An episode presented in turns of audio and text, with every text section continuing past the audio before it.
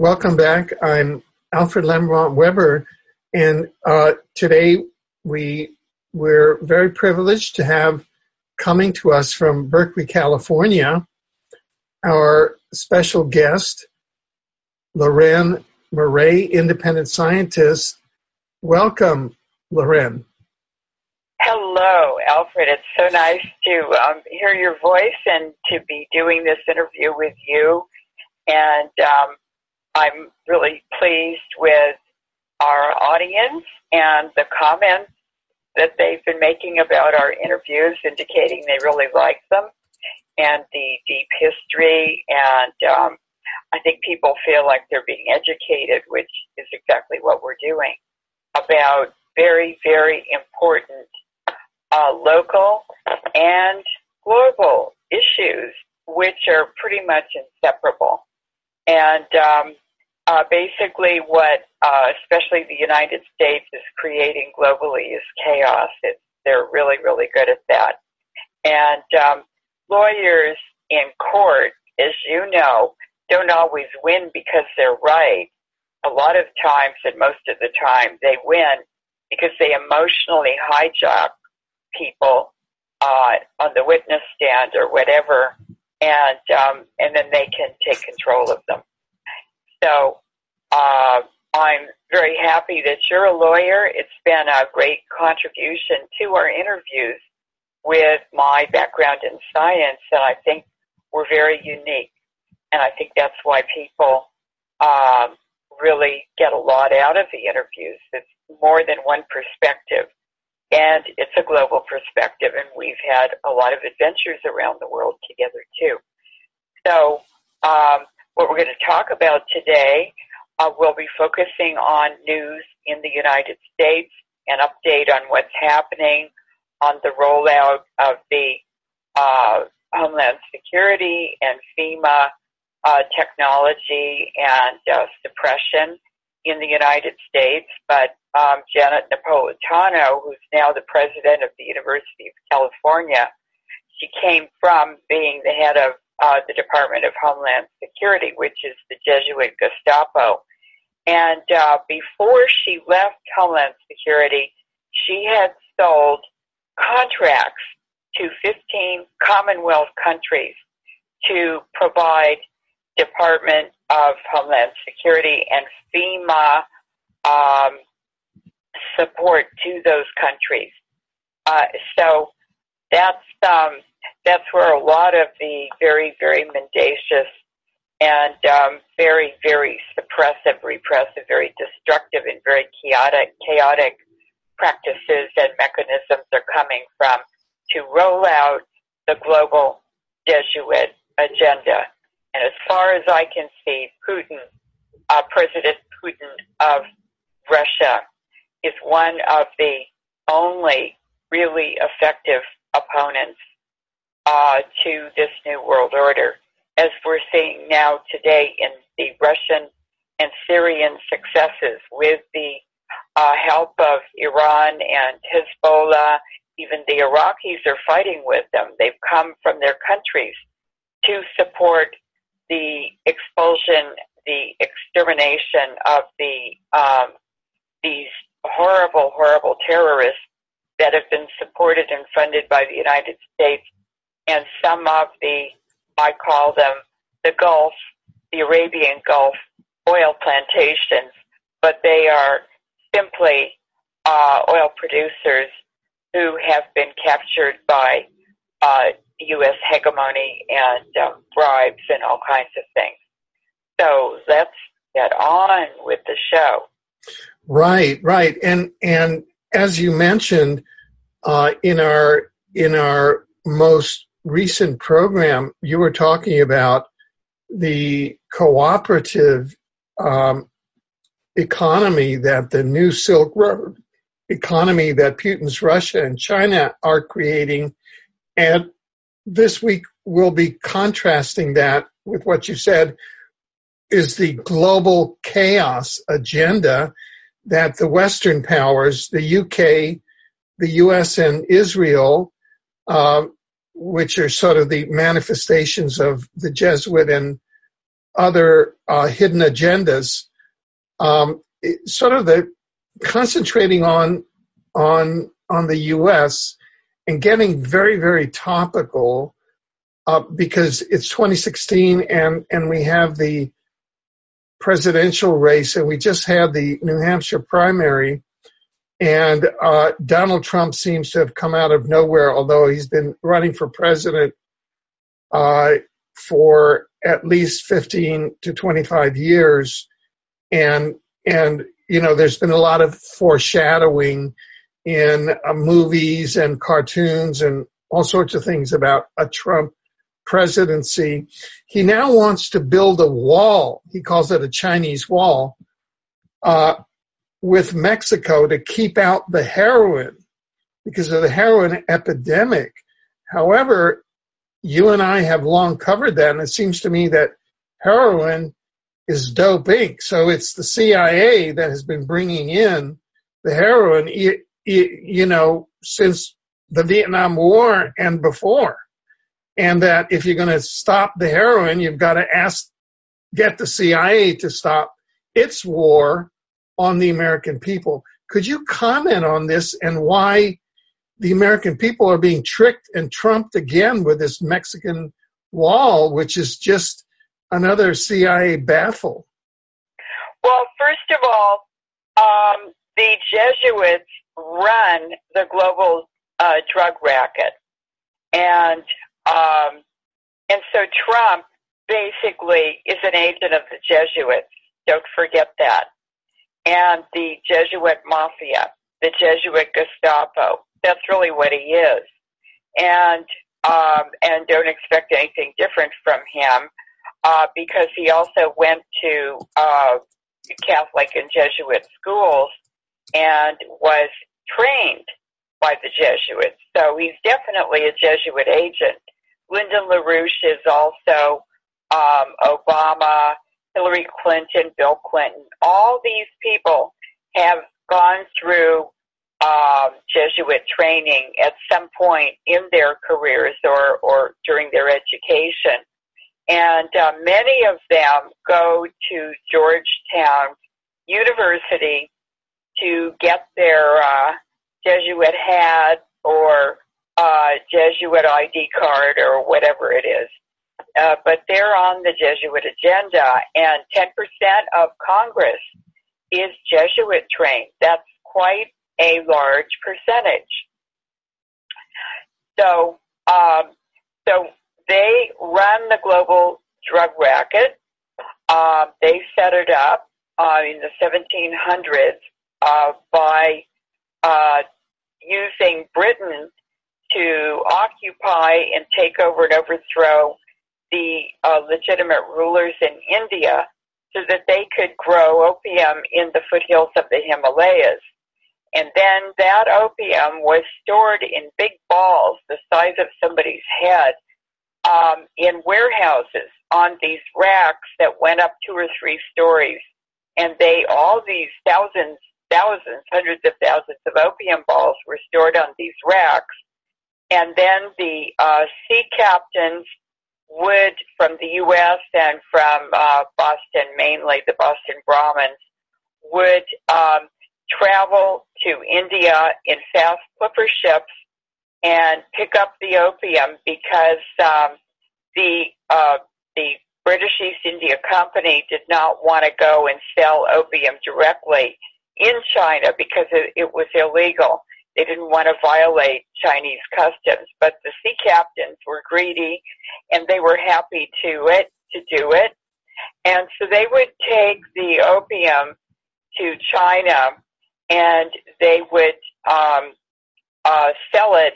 Uh, at first, the Chinese wanted it in uh, gold or silver, and then uh, later on, the the um, British didn't want to lose all their gold and silver doing this trade for tea that they could charge taxes on silk and porcelain.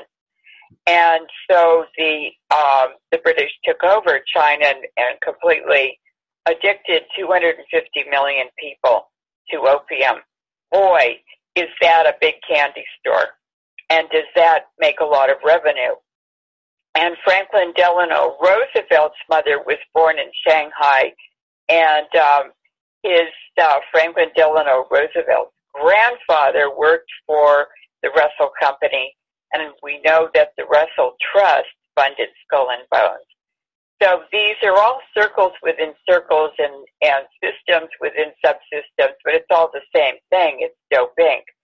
And above the Jesuits, this is who the Jesuits, the Zionists, the Masons, the Ku Klux Klan, uh, organized crime, they all work for the ancient Iranian bloodlines that uh, we've been talking about in, in interviews over the past year.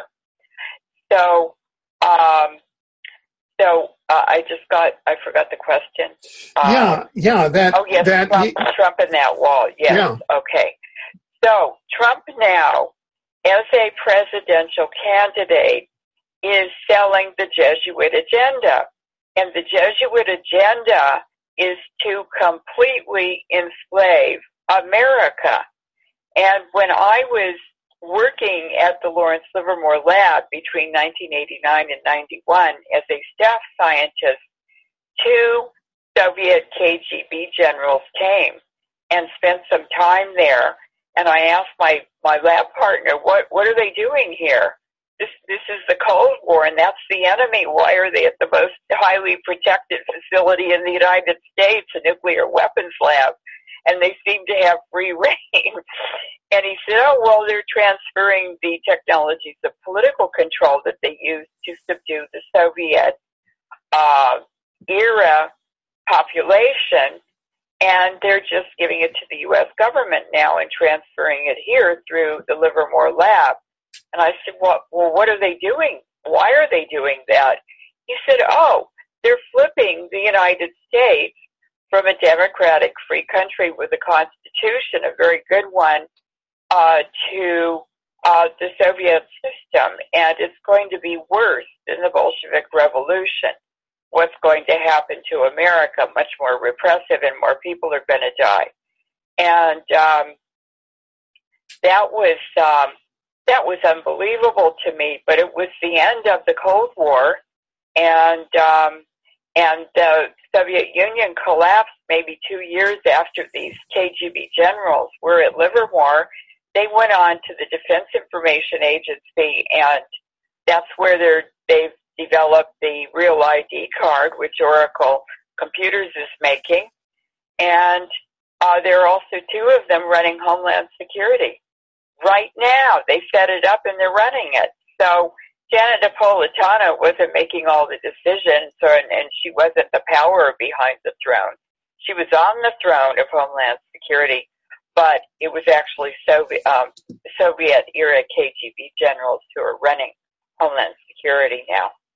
Well, now, well, yeah. Now, this wall is part of Homeland Security. It's part of uh, completely uh, putting an electronic, invisible barbed wire fence or razor wire fence around the United States and they've weaponized through the Jade Helm exercises that started in July of 2015. Uh, it's all been downhill for American freedom ever since then, and we're in February of 2016 now, and they've done uh, very, very rapidly. They have wrapped up the West Coast and the Southern Coast and the Canadian border and the East Coast and this is all leading to fencing in the U.S. and containing the American population that will be exterminated and extinguished, and um, all the wealth will be stolen from them in the next decades. And um, and that's what Donald Trump is really promoting. Part of that barbed wire fence would be a huge wall across um, the southern uh, border with Mexico. Yeah, I mean, uh, as I understand it, the the uh, the heroin uh, comes in via submarine and is is imported by the black ops in uh, intelligence agency contractors. It doesn't come in uh, via the southern borders. Uh, in fact, you have information as to where it comes in uh, into San Francisco, which is via the Navy base there. Isn't that correct? Yes, it's a uh, it's a uh, decommissioned uh, Navy base, Hunters Point Naval Shipyard, and um, uh, not many people know, but uh, Gordon Getty from the uh, famous Getty family is the drug czar for the west coast of the United States, and this extends up into Canada. And so I had a, a, a stringer friend who did freelance filming of news. And he told me that one night he went down to the abandoned shipyard at Hunters Point late at night and kind of in the middle of the night. He was driving around in the dark. Um, their old nuclear submarine berths and um, their uh, ship shipping repair yards and stuff like that that are not used anymore. Except that night, he found they are very much used, and that's why they're still there. Because suddenly his car was surrounded by black SUVs covered with antennas on the roof and all these guys in in black ops, black hoods, everything, and machine guns. And they uh, said, "What are you doing here?" And he said, "Well, I'm a news stringer. I was just driving around." And they took his film, they took his camera, and they scared him to death. And they said, "Don't ever come back here." And they were obviously bringing in drugs in large quantities and they do it regularly through the Hunters Point Naval Shipyard in San Francisco. Now, I know also uh, from people, uh, women I met uh, who used to live in Waco, she was raised there. She uh, told me, she, she was telling me about Waco, and she said, well, it used to be um, an Air Force base and I said, well, did you ever see any drugs there? Because she said there's 747s landing all day and all night there, and the people who live around the the runway are told not to look at the plane. And these are the residents who aren't supposed to look at the plane, the unmarked planes. Where is this? Waco, Texas. Huh. And um, and it's an old Air Force base. So the runways, everything's there, all the infrastructure for making it a big drug depot. And I said, okay, what else is in Waco? And she said, um, oh, well, um, it's the headquarters in Texas for the Scottish Rite Masons, Masonic Lodge. They have a huge facility here, and I started laughing. I almost fell on the floor, rolling around laughing. And I said, oh, well, it's the um, it's the uh, these uh, Scottish Rite Masons who are the in between guys for the Jesuits on uh, for doping. They're at, at the publicly at the top of doping, but it's not. It's publicly known, but uh, above uh, the Masonic, um, yes, the uh, Scottish Rite Masonic uh, people. Uh, I think most of the global population doesn't understand that the Jesuits are involved and they're doing it for these ancient Iranian bloodlines. The dope, the dope racket. Now, so, my yeah, sorry. So there's there's one more place they're coming in, and that's into the Mena Airport, which President Clinton built uh, when he was governor of Arkansas, and very few people know that his mother is actually the illegitimate daughter of the of Governor Rockefeller of Arkansas, and so Clinton is actually and um, and this would be through marriage. Hillary Clinton would also be in the Rockefeller um, uh, extended family. So uh, she's probably going to be president for that reason. And uh, so Clinton, Bill Clinton, built that airport as a trade-free zone. Uh, the U.S. has no legal jurisdiction; they can't enter it to uh, with any law enforcement or anything. And Rockefeller 747s that are unmarked are landing there every day with uh, thousands of tons of, of uh, China white heroin. And it's the way the Chinese government is paying off their debt, uh, loans and interest to the Rockefellers for lending them the money to modernize China. So um, there's lots of heroin coming into the country. And every time I read a Journal of the American Medical Association JAMA issue, there is always an article or mention of the heroin flooding into the United States, and it seems to increase or spike during uh, war times when we're involved, for instance, in the Ukraine or Iraq, Afghanistan. Uh, so it's somehow linked to the wars, and I believe it's because the sick and wounded soldiers are coming back. Uh, the U.S. doesn't really have very good uh, treatment for pain, and so these wounded soldiers and mentally ill soldiers are turning to heroin to relieve their discomfort. But it's not just them; it's spreading everywhere.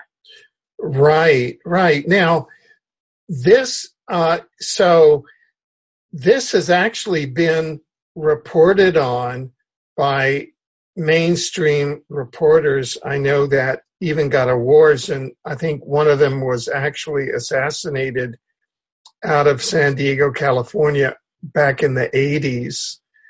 And uh, so, so this is common knowledge and yet we have now, here we are in 2016 and we have presidential campaigns, we have debates and nobody is mentioning uh, any of this, including the Mena airport. And this is common knowledge in the research community. Why is that?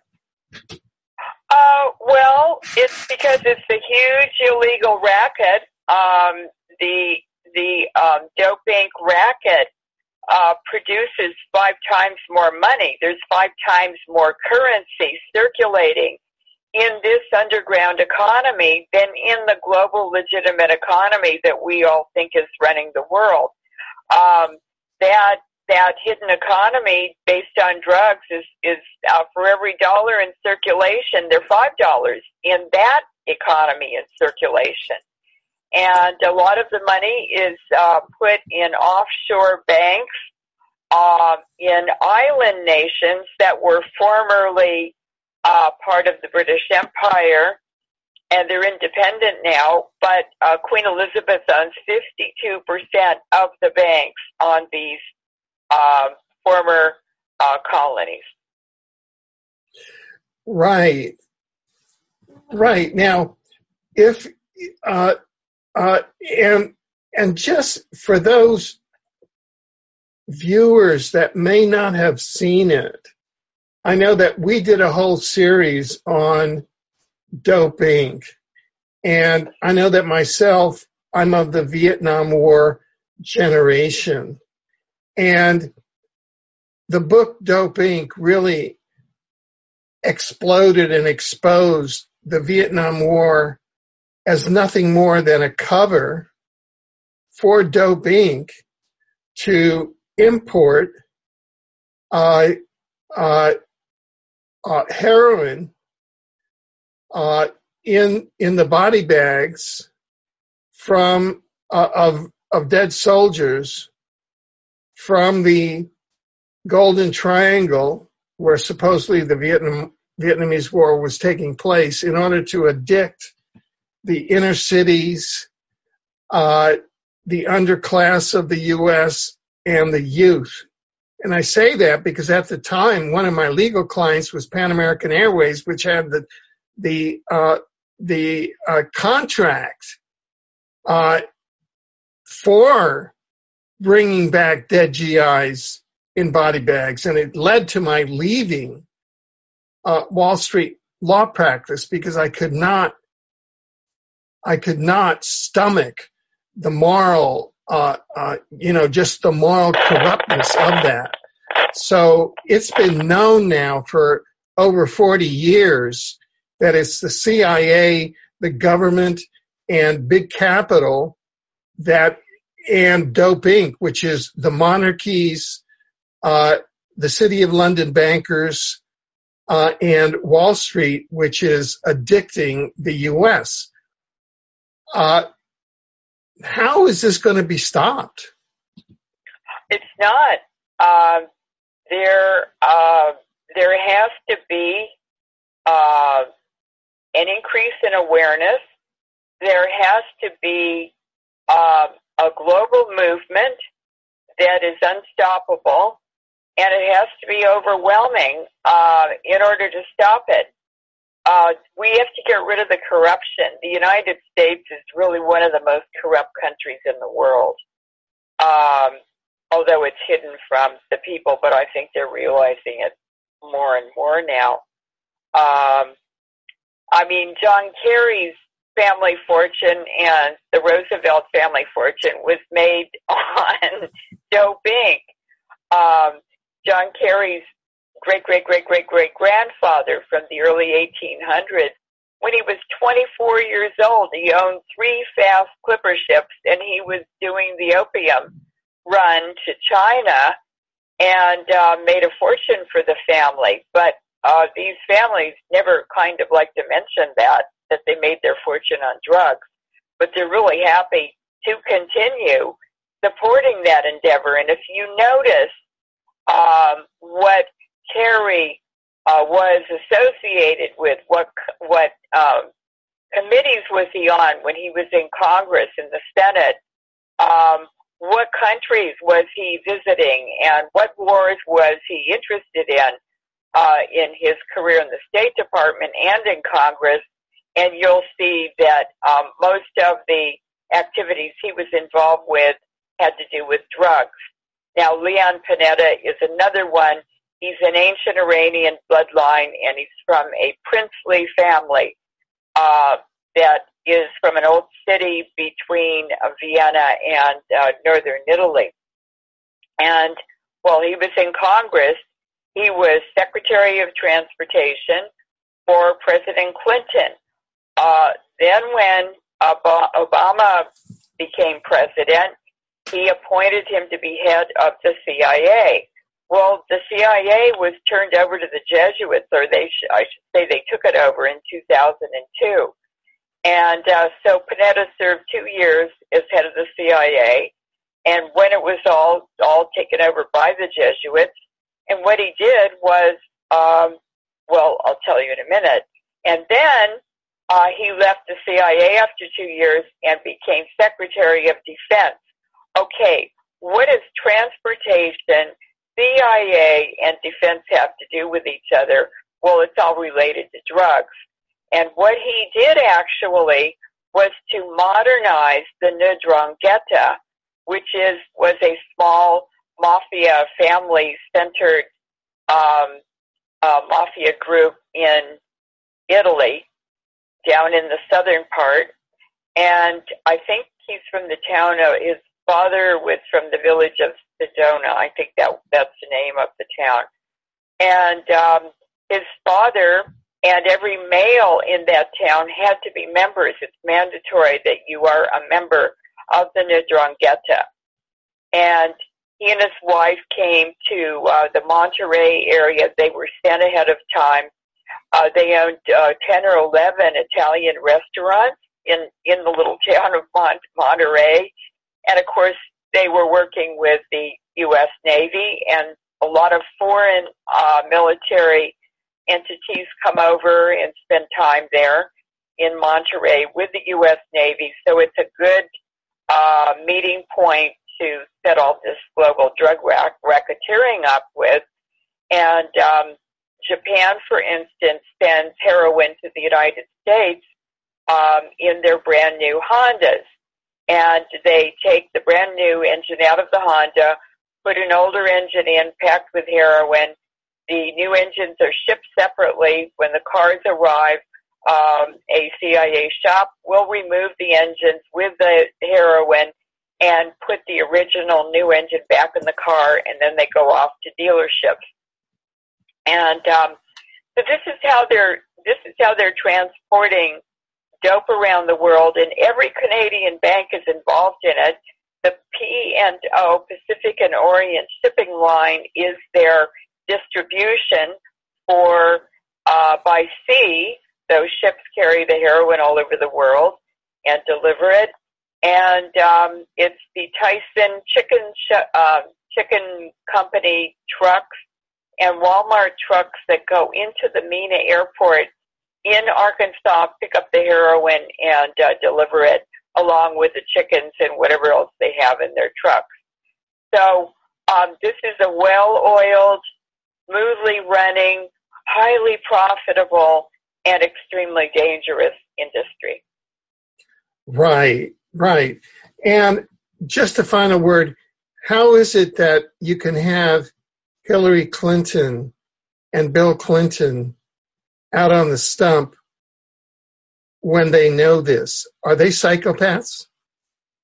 Of course, they're psychopaths. They're sociopaths, and and most of our leaders today have been selected uh, for that spectrum of mental illness that ranges in the um, the less severe phase as uh, sociopaths uh, to the most extreme um, uh, example of or extent of the uh, this mental illness, and that those are the psychopaths like Edward Teller and people who love to build really big nuclear bombs to kill lots of people. Um, and we have a whole spectrum of leadership now, leading leading from uh, sociopaths to psychopaths. Um, it's just it's just how it is. They've been selected for it. It's the, the agenda, the Jesuit agenda, and uh, we're entering uh, very, very, very strange and very, very dangerous times. And there's a song that I've listened to by a British band um, about this is the end of the world as you know it. And I always wondered, how did they know? Because now I know and we know. Are, but, are you talking about REM? Are, are you talking about REM? Yeah. yeah, well, they're they're from Georgia. They're they're not from the oh, UK. They're, they're, they're the South. Okay. Yeah. They probably heard it from the military bases.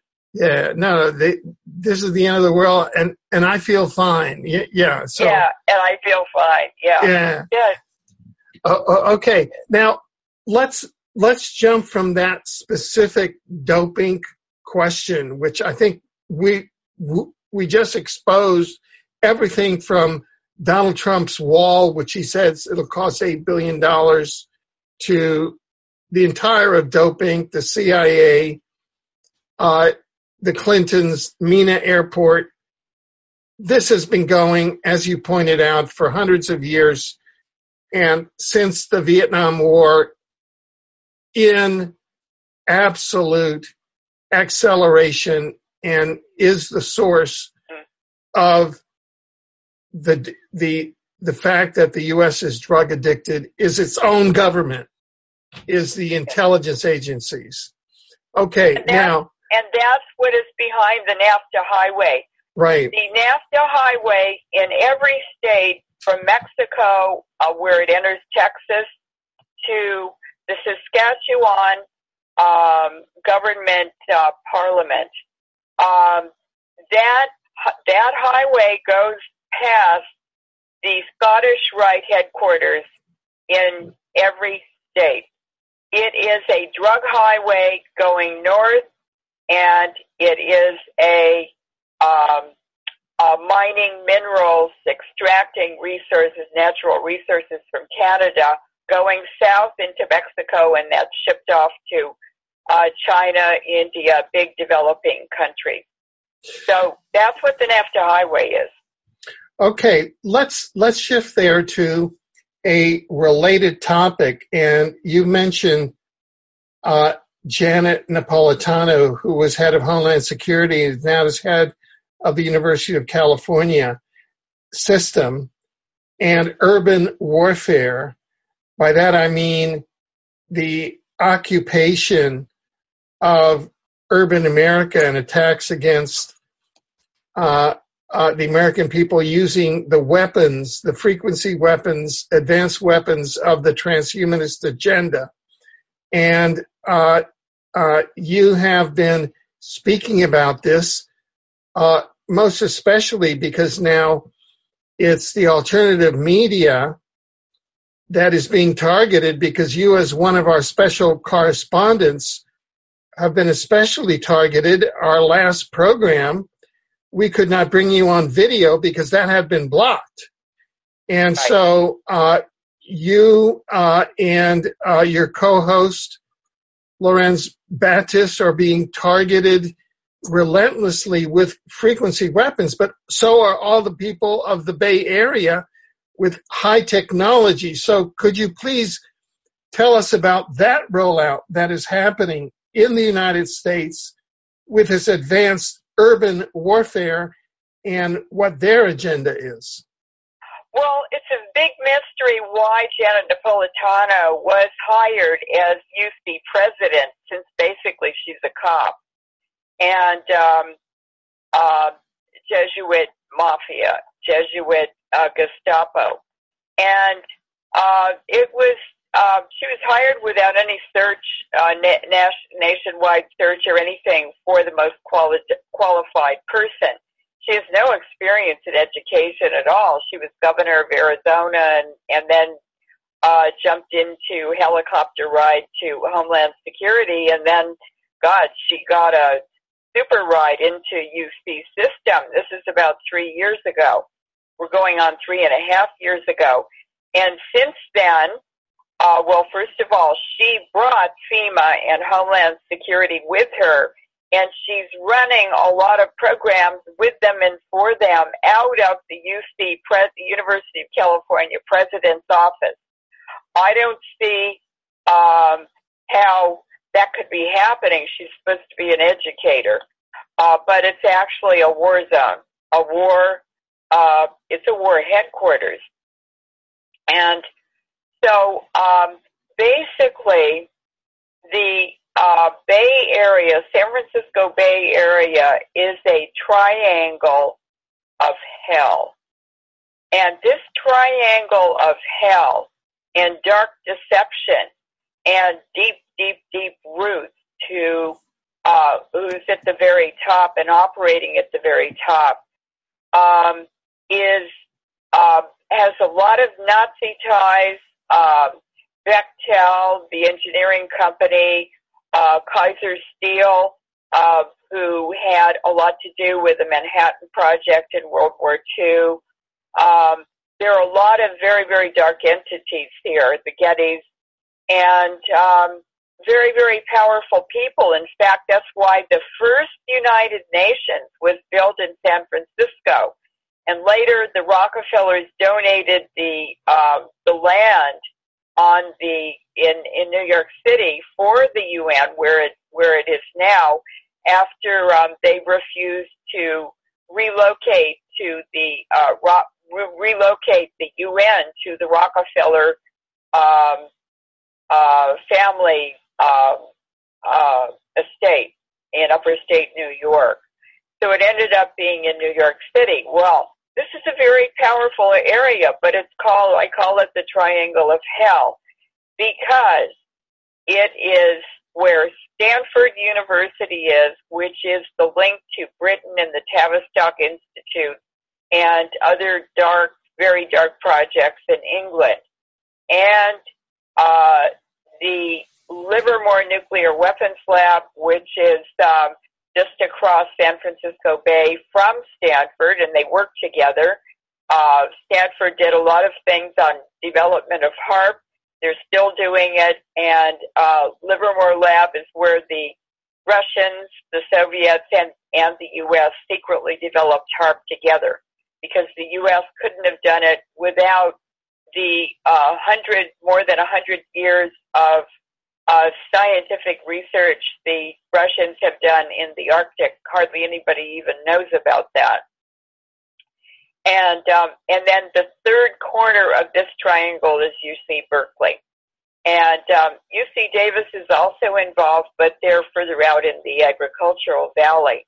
But this triangle of hell has brought MK Ultra, nuclear weapons, HAARP, uh, the UN, all these dark, dark projects and agencies have been here. So this is a big, powerful center here.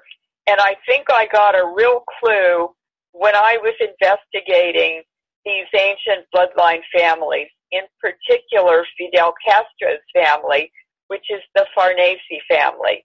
And the Farnese family and the Borgia, these are ancient Iranian bloodlines. Yes, Castro is Iranian, Leon Panetta is Uzbek Iranian, and um, these these are old, old, five thousand year old families that have continuously, with other bloodline families from uh, Iran and Persia, have ruled the world, and they still do. And um, so I was looking at um, Spanish land grants in California, and there was a big lawsuit at the Supreme Court in the 1860s or 70s. It was after the Spanish um, turned over the Spanish, uh, California Spanish America in an official treaty to of Guadalupe and Hidalgo to the to the American government. But there was a treaty. That treaty guaranteed that people who were Spanish and held Spanish land grants from that time uh, would be allowed to retain their land grants under the United States government. And um, and so it had a list of over 850 names uh, from a lawsuit that the state of California uh, filed against all the land grant owners, the Spanish ones, as soon as they got title to the state. And um, the um, this case went to the Supreme Court, and so the Supreme Court had to look at every single land grant and decide individually whether they would um, honor the treaty or whether there were questions or not quite enough proof in the application. And I was looking at the last names that I noticed. Castro was the most prolific land grant holder the Castro family or the House of Castro, with lots of cousins and everything, um, of these Spanish land grants. And also some of the largest ones, 200 and 500,000 acres, uh, huge land grants. And uh, there were smaller ones too, but the Castro name was the most prolific uh, applicant to retain their Spanish land grants. And um, and so that means to me that it's really the Castro family or the Farnese family that controls and owns California, and the Rothschilds work for them.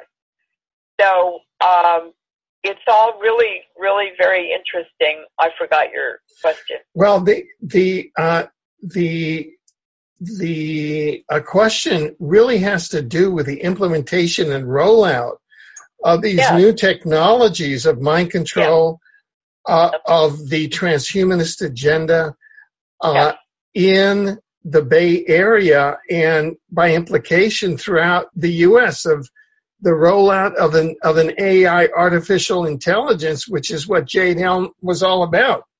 That's correct, and it's also going to roll out in other other regions, especially the Commonwealth countries who made these contracts with Janet Napolitano. So Berkeley is a microcosm and uh, the very earliest rollout that we're sitting here watching like from the front row seat in a movie theater.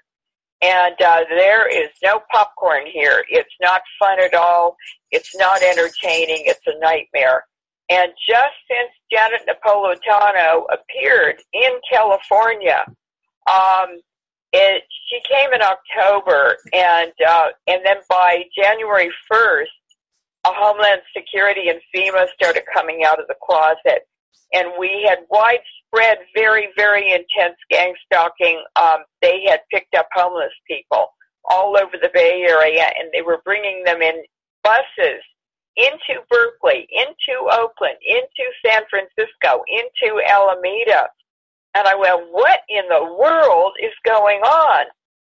And I discovered that these four cities um, are actually on a list uh, on the Rockefeller Foundation website of four of 100 cities around the world that have been selected by the Rockefellers as very, very special cities that would be um, less likely to have natural disasters. Well, that sounds like they're being protected from HAARP disasters, false flags. And uh, so they are pumping all kinds of security. They are suppressing people. They're squeezing people out. They are doing very heavy chemtrailing here with dirty, dirty, dirty, wispy clouds at the lowest altitude, and then they bring the weather in from the Pacific over these dirty chemical clouds and rain them out, and we've even seen them raining them out over specific neighborhoods where black and poor people live. So they're exterminating them. They have added new chemicals on top of fluoride and other other stuff, chemicals they've been putting in municipal drinking water, and they are adding more chemicals to the um, these poor neighborhoods that are getting the chemicals in the rain also. So these people are dropping like flies. I know a lot of them. I've worked with um, black communities. I've written for their newspapers, and um, it's very, very upsetting for me um, to see a population of people who I know and I respect and I've worked with, and I think they're uh, just about the most aware group of people in the United States because remember, they worked as slaves around the dinner tables on those plantations and all this talk about what's happening today, they were talking about then too. So uh, they're pretty much in the know, plus they spend a lot of time in the streets, day laborers or whatever. So they've seen a lot, they've observed it, and um, they they see the signs and symbols too. They know what's coming and how it's happening and so forth.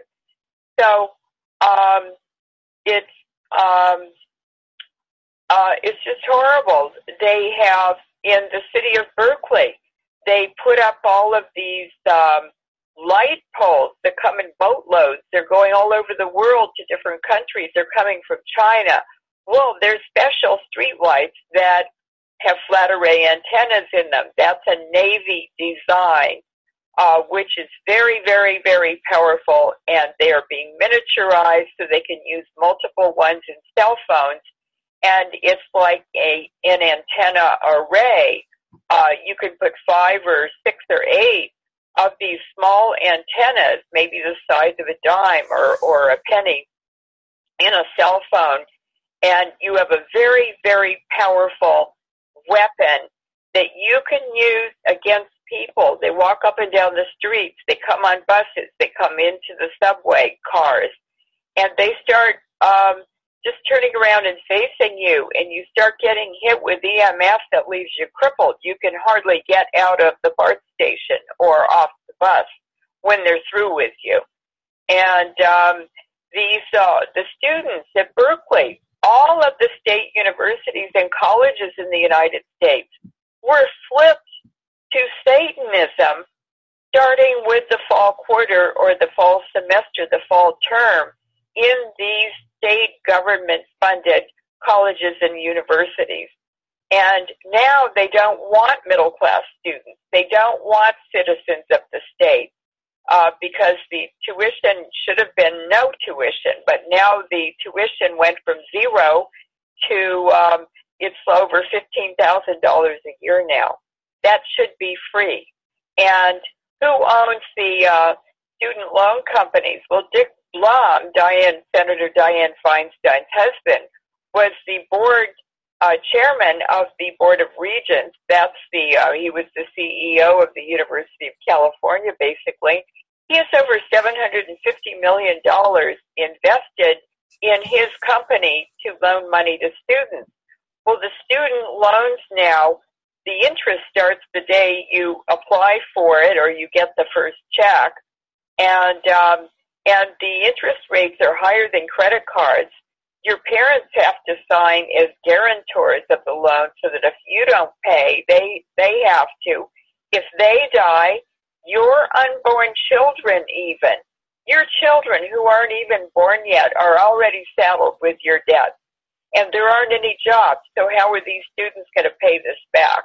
Working at McDonald's? I don't think so. So um, they're uh, they're uh, they're training all these students to, uh, and Berkeley's about 50% foreign students and 50 52% Chinese and Asian. And so these students are all being trained in uh, to be saboteurs and spies, and they're sent back to their states or their cities in California or their countries, and they are sent back, programmed to destroy their own governments and overthrow the legitimate leaders and to bring in Monsanto, to bring in the U.S., to bring in the U.S. military, to bring in NATO or the local. Uh, they have different regions for NATO with different names for it, but basically it's NATO. And um, so they're militarizing the entire planet and overthrowing the government and then destroying these countries through uh, universities and colleges by hijacking these students.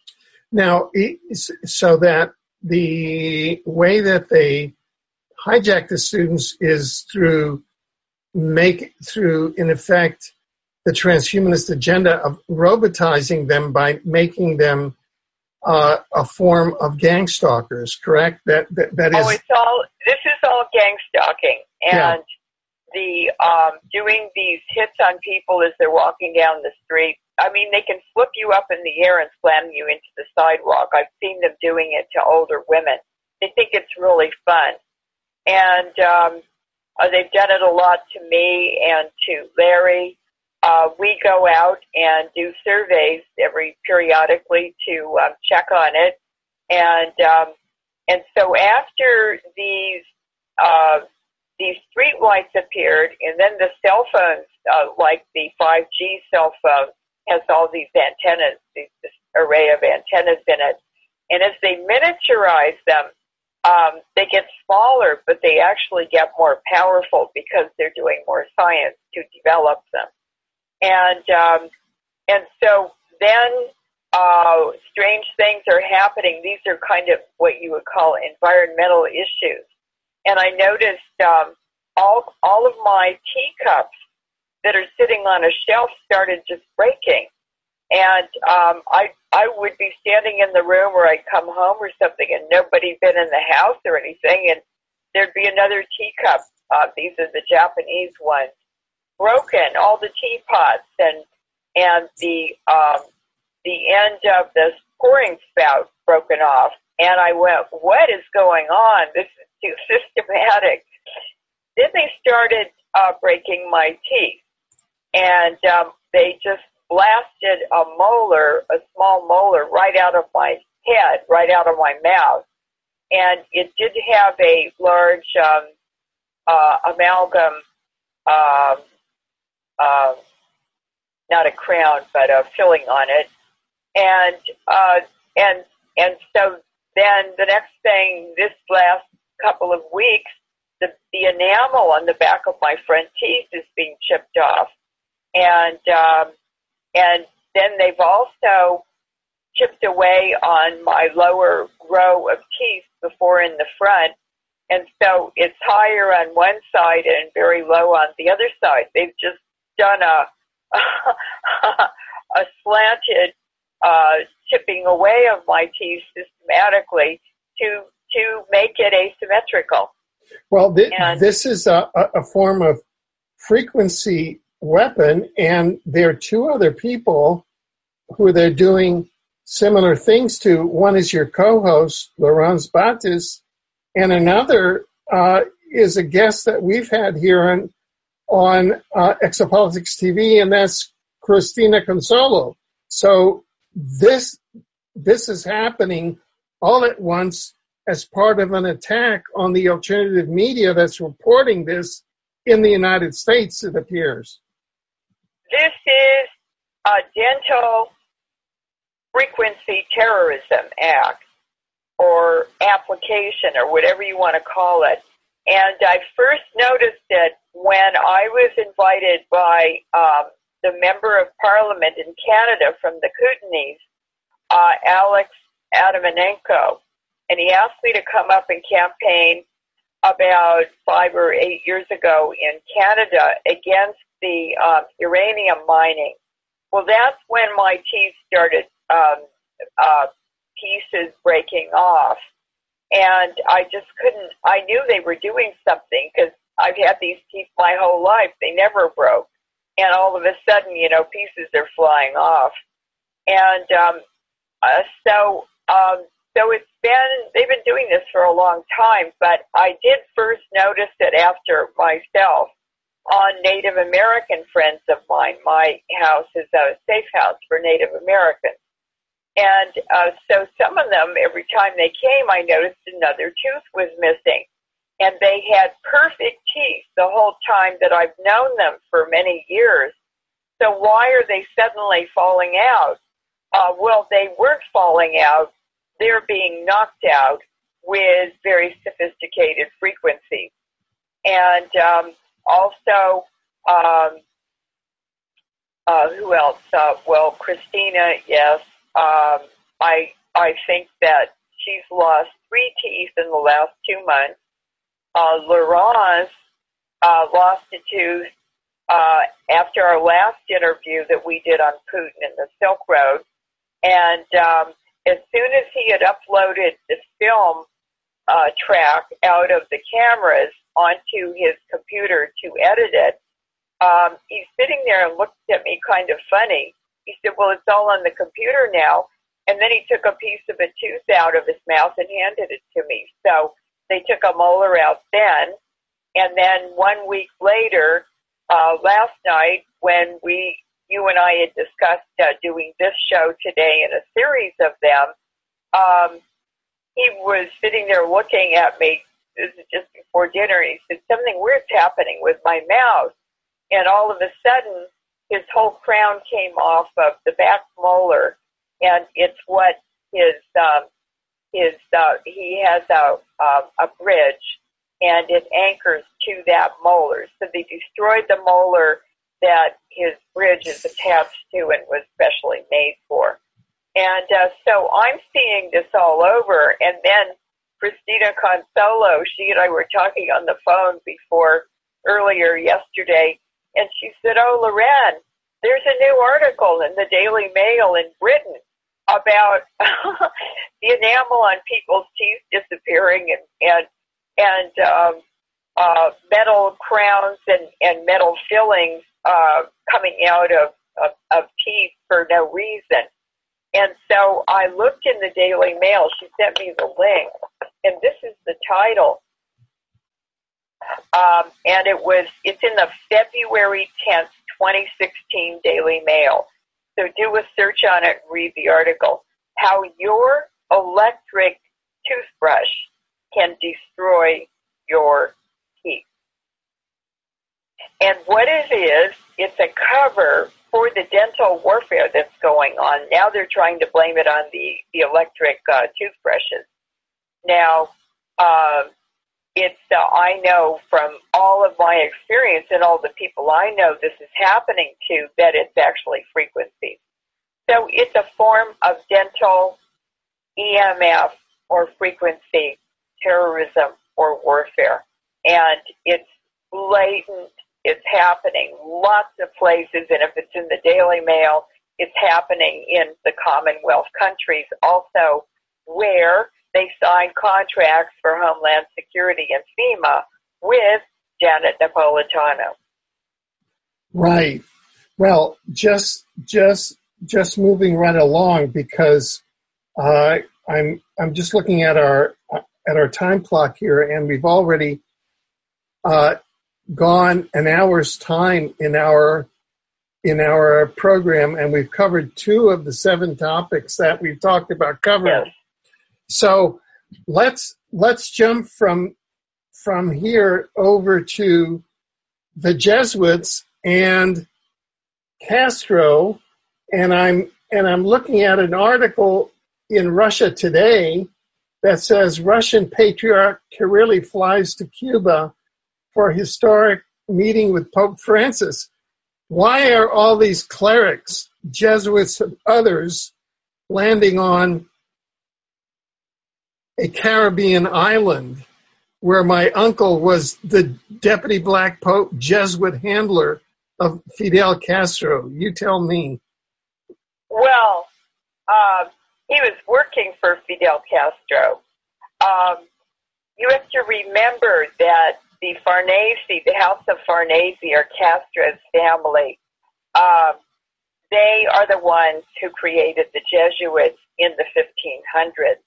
And it was Alessandro Farnese from northern Italy who was sent to work under a Borgia, who was the Pope. And um, at 24, he was a cardinal. And when Borgia died, he became uh, Pope Paul III.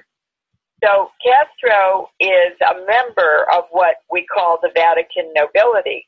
Now, many of the popes are from these ancient Iranian bloodlines, and many of their accoutrements, the red slippers that the Pope wears, the papal tiara, which is that big domed felt looking hat that they wear, um, there are many, many other other things, signs and symbols that indicate this Iranian background. Um, those are all Central Asian uh, creations and styles and origins. So, indeed, the Vatican and the history of the popes is very much a history of these ancient Iranian bloodlines, believe it or not. And um, it, it was, um, it's been really, really interesting studying this. But uh, Fidel Castro now, um, his father left Spain, but he was born in Piacenza, which is another house of the Farneses, and uh, those those are the Dukes of Piacenza.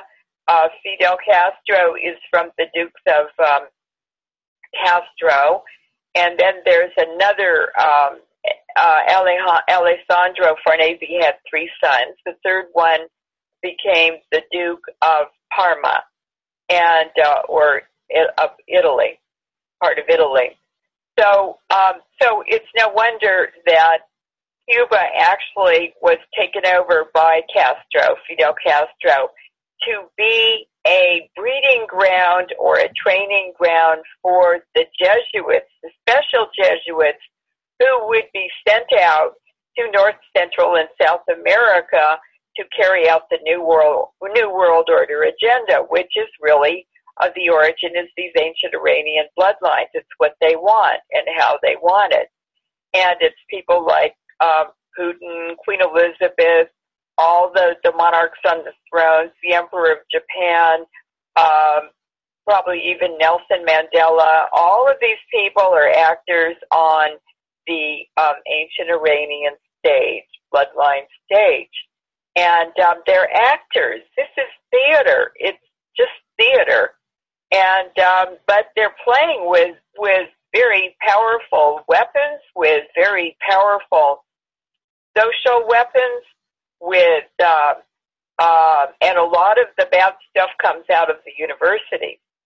So everybody's working for them, whether you think so or not, or whether they admit it or not. They don't even know.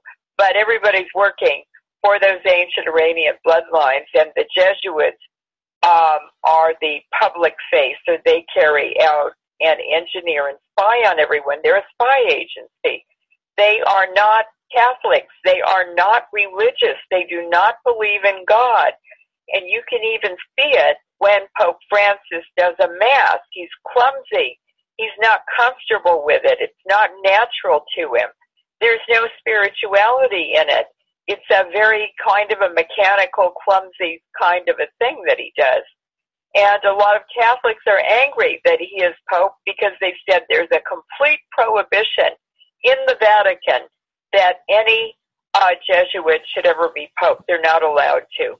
So this is some huge harbinger, some big warning, some big major sign and symbol that there is a tremendous transition underway now uh, with the Jesuits driving it, and of course they're driving it for these ancient Iranian bloodlines. And uh, so that is why they're having this meeting uh, with Fidel Castro. He will be there, of course, on the island of Cuba in the Caribbean, because remember, this is where Columbus landed on the island of Cuba. Um, and it's shared with uh, the, um, what's it shared with? Um, um, are, are you thinking of, of the Dominican Republic and yes, yes, and, Dominican and Haiti? Republic, No, yes, no, no, no. and and that's Cuba is no. a is a separate island. It's it's to the Oh. west of east of east of Hispaniola, which is Dominican Republic and, and Haiti. But Cuba was was oh, kind I'm of the main right. hub yes, of yes. the Caribbean at that time. However, this meeting, I think, can be seen in the context of the end of religion paradoxically coming out of a one world religion. Is that yes. kind of Yes, and, and what they're doing is they are bringing all Christians under the Pope. And the Greek Orthodox Church, the um, some of the other Orthodox churches, the Ukrainian Orthodox Church are already under the Pope. But the Russian Orthodox Church, the uh, Russian Eastern Orthodox Church, uh, came out of a schism in the Vatican between the um, two factions of Catholics.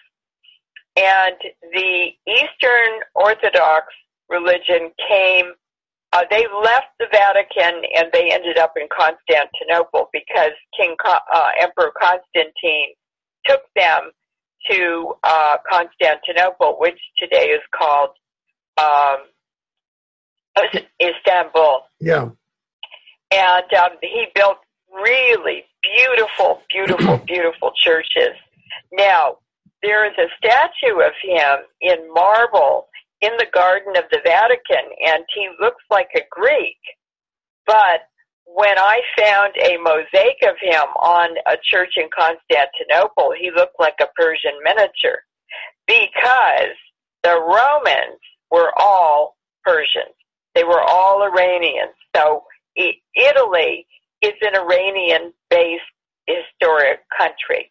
A lot of people don't know that, but that's why their uh, clothing design, their couture and, and fashion has many Central Asian elements, just as the Vatican um, signs and symbols and, and clothing and, and religious um, icons and things have uh, a lot of Central Asian design in them if you're familiar with it.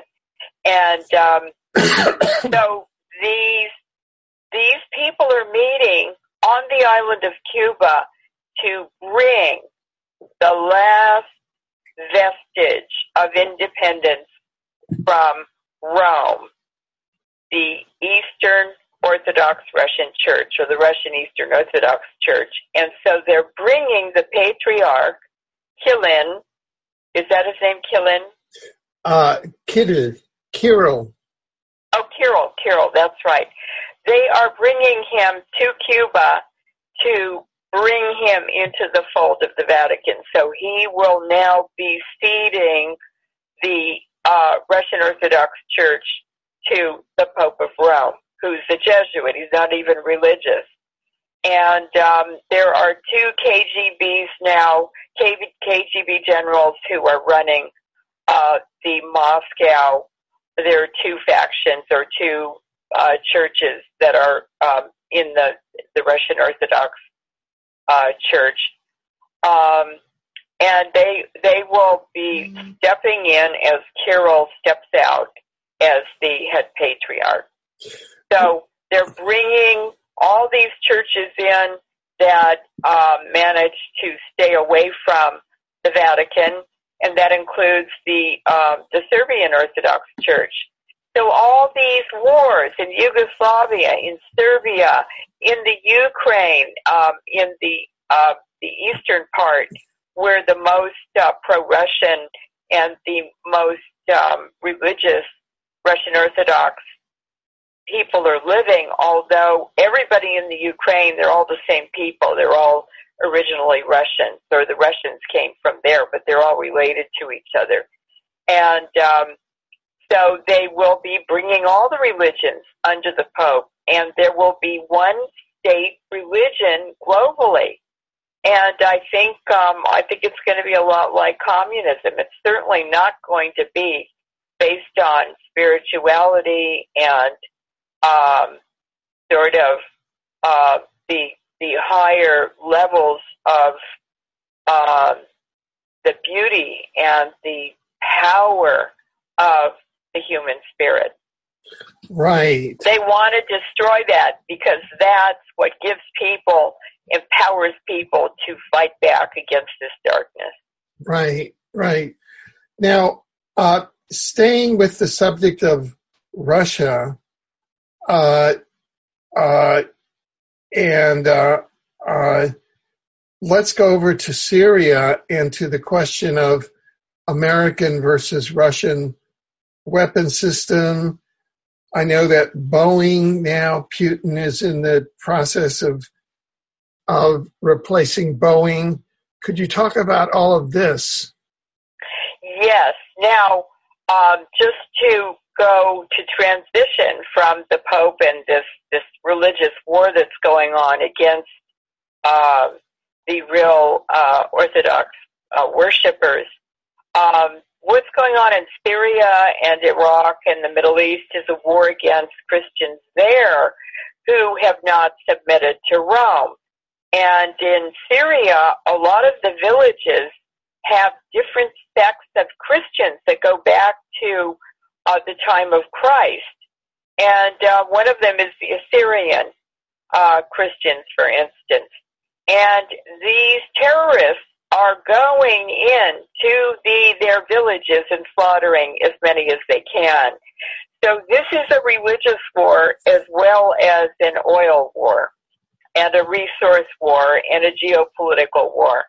And um, so um, I started I was very interested in these uh, villages with these different Christian um, groups, ethnic groups, because, well, I should say religious groups, because um, they're, they're, um, this is old, old history that's still preserved. It's a living museum, and it's a great way to learn about well, what did they really look like in the Bible times, and who are these people, and what do they really believe, and what do their churches look like, and um, it's uh, just a great way to educate yourself is to watch a war and what, what's happening. Well, the Middle East is a really, really ancient, ancient area of religion and ideas and science and everything.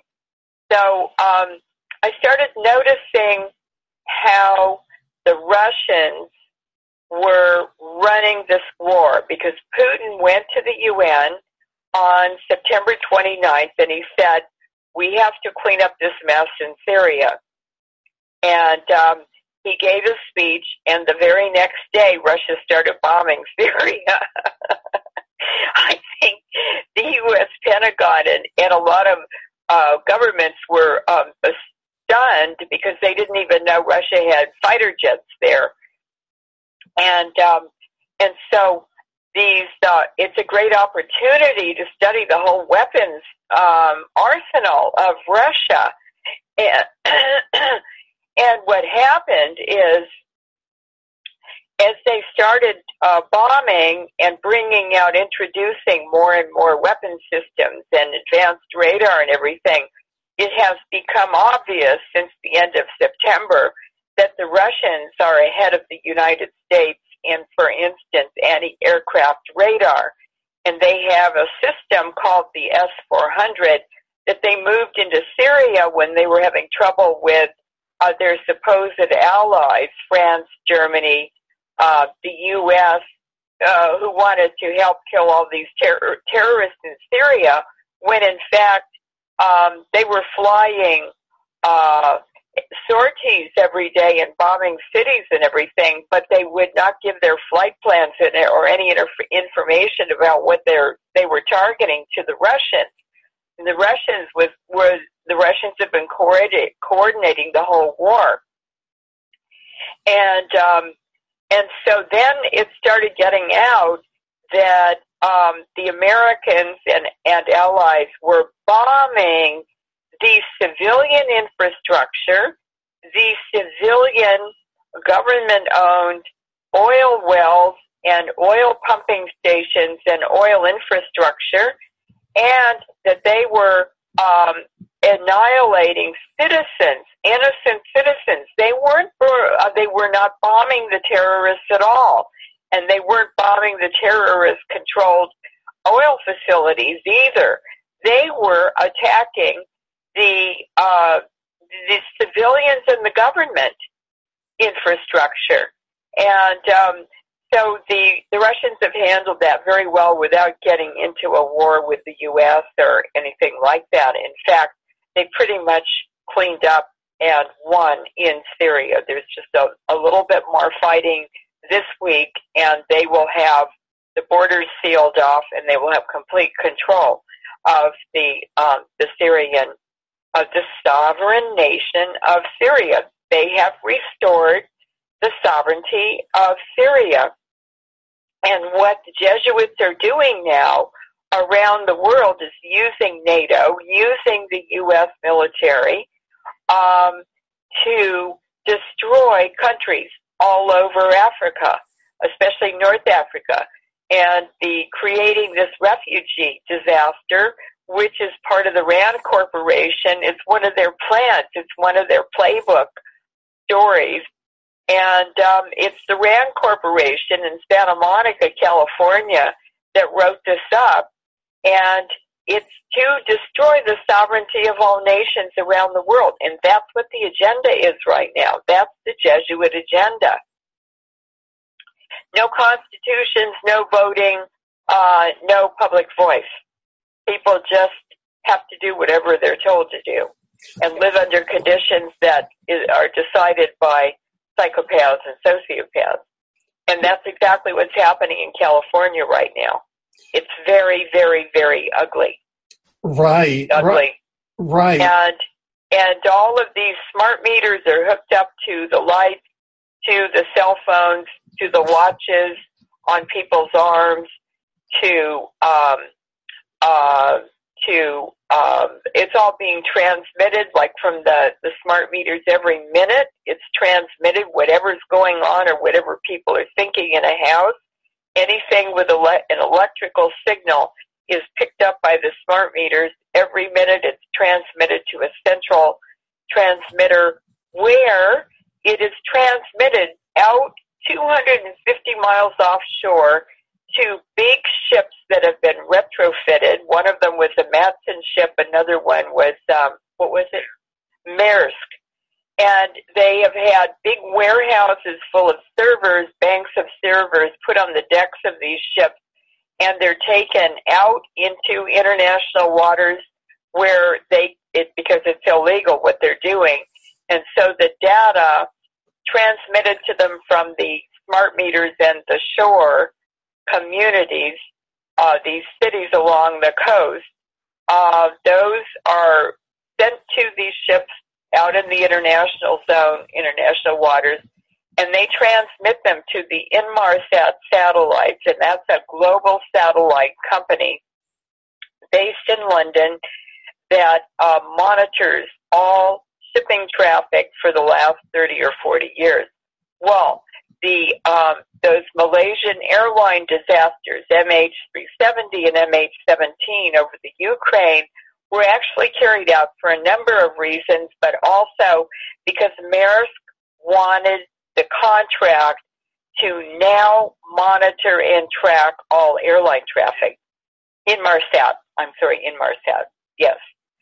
So there's another hidden agenda behind those false flag airplane shoot downs in um, over the South China Sea and um, the Ukraine. So all these things are integrated. I mean, you can't talk about something in Berkeley that isn't integrated with the the, the geopolitical scene, and um, it's really uh, it's really overwhelming. I mean, I've never thought of things ever in on the scale that they're happening now and very, very, very rapidly. So I do um, read uh, my news. I get a lot of my information from SputnikNews.com, uh, Russia Today, Fort Russ Blogspot, and then um, I search YouTube and, and other ways for South Front is also another very good um, uh, sort of a citizen uh, news reporting, but it's really, really good. And um, that's a daily update on um, Syria, Yemen, uh, Saudi Arabia, all this tension, theater of tension in the Middle East, and how what's happening in Europe and how it's affecting. Uh, well, it's really the it's really the battlefront. It's about the battle the battlegrounds, and that's also very very interesting. And you just don't see this in the mainstream media in the West at all. Right. Or it's all live. Now let let's just in fact shift this over to the nuclear area and bring it for a moment back to the US to what you've called the deliberate nuking agenda in St. Louis, the LA methane methane situation. Could you talk about that?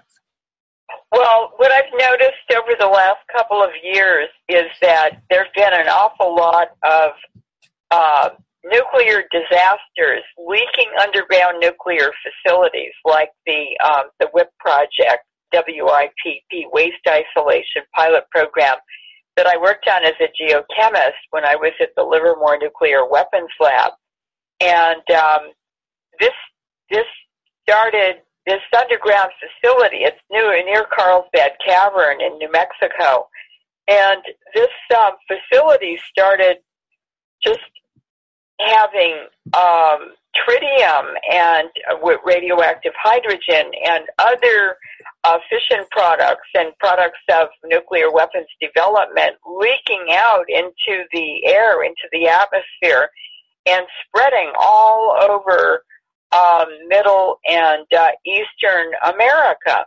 and tritium is something that um, destroys the fertile eggs that form in unborn baby girls, and that's all they have uh, for the rest of their lives, what forms at that time before they're even born.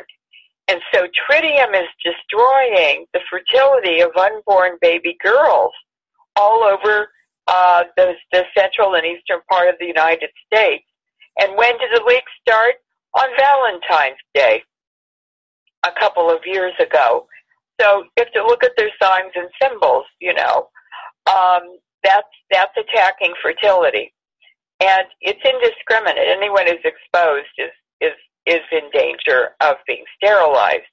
It also affects men. Uh, there are other biological problems with tritium. It's very, very, very toxic. And um, then, uh, then this big, um, this big Manhattan Project, this is left over from World War II, a lot of nuclear waste was buried without any uh, really understanding of how to bury it and make sure it doesn't leak all over the environment, underground and above ground. And people just dug pits. They lay down a, a rubber um, barrier, and then they dump all this nuclear waste into it and kind of roll it up or leave it there until it va- everything the water had vaporized out of it and um and so there there are these huge fields in the middle of St. Louis, Missouri that are now uh suddenly spewing uh radiation all over the the the citizens and their their um uh it they're breathing contaminated air they're drinking contaminated water and the whole subsurface underground uh, region of a large part of the city is very contaminated with radiation and people have been sick for a long long time with cancer and a lot of other radiation related illnesses um, but for some reason it's being uh, remobilized or the demobilization is accelerated right now so there are a lot of problems in St. Louis with that. It's even more dangerous to dig it up and move it because you um, you expose even more of it to uh, being transported as dust or attached to dust or evaporating into the atmosphere and being carried long distances. Um, uranium doesn't, I'm sorry, radiation doesn't um, get diluted. You don't decrease the power of it by uh, blending it with like more water or throwing it in the ocean. You're diluting the data. In other words, every atom that is radioactive, you still have the same number of atoms, whether you have them in a nuclear power plant like Fukushima or whether it's all dumped into the ocean and spreads all over the oceans of the world. It's still the same number of live bullets waiting to kill people or living things. Um, they're just more, they're just more separated. They're farther apart, but it's the same nuclear war. If you see what I mean. And right. um, and now this third disaster area is in uh, the San Fernando Valley along the um, Santa Santa uh, the Santa Santa Susana Fault, and um, it's carrying fresh fission products and uh, radiation that re- was released by Raytheon and Rocketdyne um, at the, their Santa Susana facility. They were trying to create uh, X-ray um, lasers for space weapons, and so they had a research reactor there. Now, Dr. Chris Busby was hired by a law firm about six or seven years ago, and he went to um, to Los Angeles and he investigated why uh, 50 or 60 parents had hired this law firm because their children had, had died of very rare cancers. And um, this was in the um, in the Santa Susana area, all the way up to Ventura, quite a long distance, maybe 100 miles or 50 miles. And uh, Busby was um, taking water samples out of the ground at the facility. Um, he was taking air samples. He was checking licenses, operating licenses, and everything. And he called up the law firm and he said, "Okay, I've got the water samples back. There are fresh fission products with very short half lives, which means these were just made in a reactor there." And um, some of the half lives are, are 10 hours. So um, they've just been created in this reactor. And, um, you know, within uh, uh, a day, they're completely not radioactive anymore, those particular isotopes. But out of a fission reaction, um, almost 2,000 different radioactive isotopes are produced. And um, so he told the law firm that he found these fresh fission products, which indicated the uh, that research reactor was still being operated. And he said, but he checked with the um, NRC, the Nuclear Regulatory Commission, that licenses all reactors, whether they're commercial reactors, military reactors, or um, something like a research reactor at, at Raytheon and, and Rocketdyne and um, he discovered they had revoked the operating license 10 years before because of violations. And so these two corporations, war corporations, had been illegally operating that reactor for 10 years at least. And they had completely contaminated the underground environment, the groundwater and everything, sitting on an active fault so all that migrated down along with the fault, the, the path of least resistance, into a big urban area. And they're even picking up this radiation that's coming from this methane leak that is also picking up the um, the radiation from Santa Susana and mixing it with uh, this underground natural oil that is burning and producing this black smoke column, and they're picking it up all the way down in, in um, Riverside. This is a hundred miles away from, um, or uh, under a hundred miles away from the, the Santa Susana area. And I looked at the geologic map, and this uh, leak is right at the bottom of these huge mountains that form this basin around uh, the LA basin. And so this radiation is being released. It's being rained and snowed out in these high mountains, and um, and they recharge. This contaminated water is recharging the uh, shallow wells all around that basin at the foot of the mountains that people are drinking. And um, there's there's just a huge amount of methane in the ground. It was stored there deliberately. It's now mixed up with chemicals that leaked into it, and all the radiation from that illegal reactor at Santa Susana.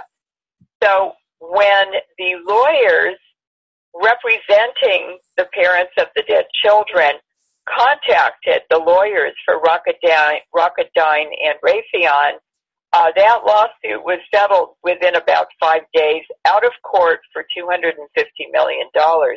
And I said, good God, why did they settle for so much? Why did Rocketdyne and Raytheon give them so much? He said, because everyone in Los Angeles was contaminated just as the children were. Hmm. And so they're just doing it again. Now it's reactivated and they're they're dosing the whole population of the LA basin and south all over again. Right. So this is kind of a depopulation part of the nuclear. is, all the nuclear technologies, all of them are depopulation. And and what they're doing is systematically going all over the world and and all over the United States and they're actively stirring up or disturbing this buried nuclear waste so that it starts releasing again.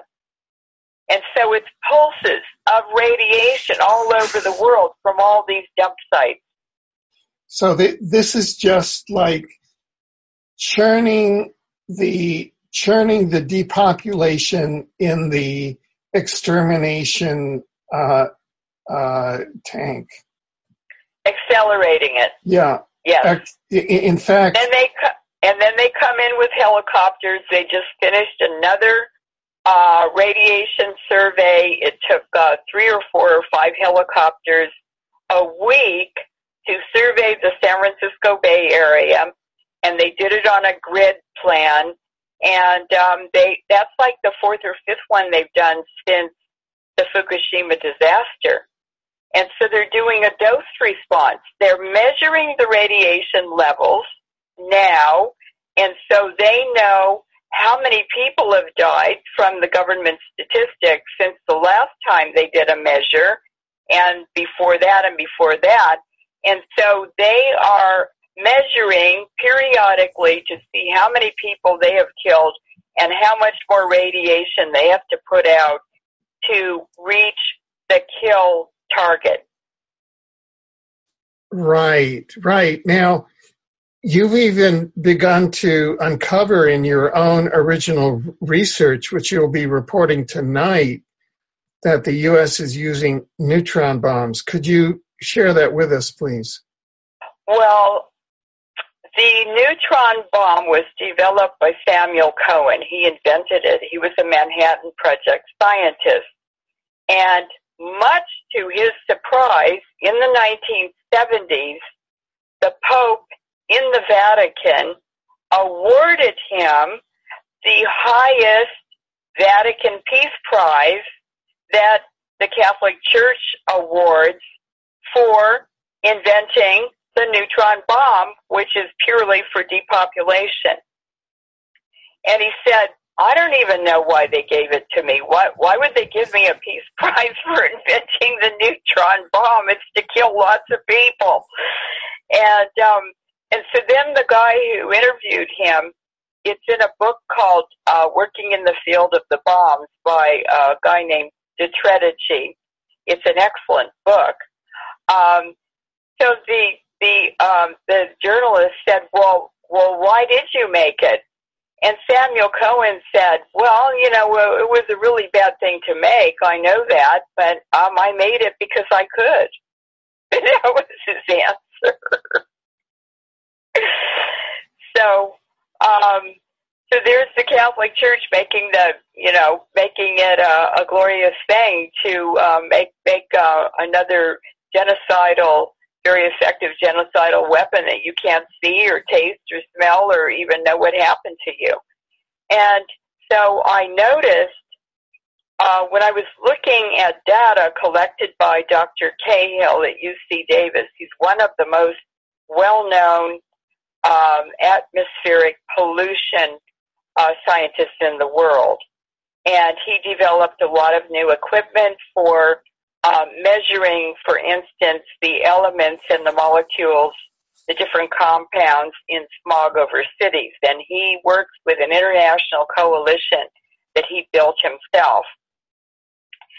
So he was asked privately uh, by uh, someone in the Department of Energy after 9/11 happened. They waited two weeks, and then they asked him to voluntarily go to New York City and do air monitoring for at least six months of what was coming out of the World Trade Center because they had used nuclear materials there. And, uh, but they didn't want anyone to know. And of course, by asking him to voluntarily collect this data, it belongs to him. And he can do anything he wants to with it and not give it to people or, or whatever he wants to do with it. So, um, but he knows that if he gives it to the wrong people, he won't get any more research money.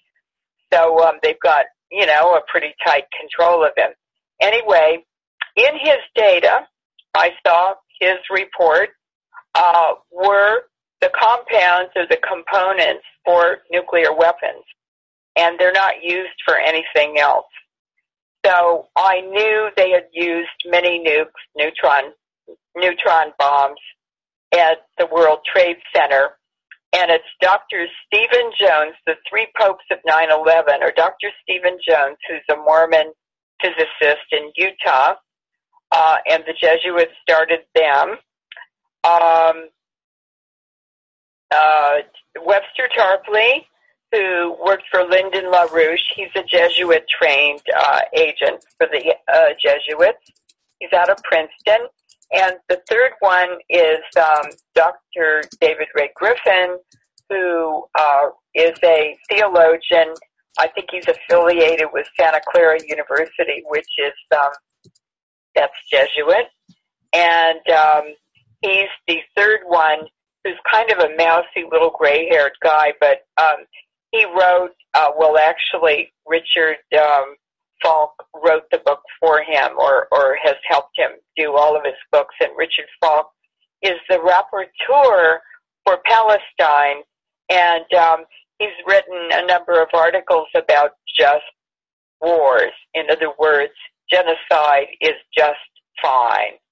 And it's justified justified by this and that. So he's actually the rapporteur for the UN supposedly to protect the Palestinians when in fact he supports the genocide of various populations. So anyway, those are the um, those were the three uh, popes of 9/11, and um, the uh, the World Trade Center is really um, that that's really the key to actually it's the energy budget uh, for that event, how much energy was needed to powder those building into nanoparticles.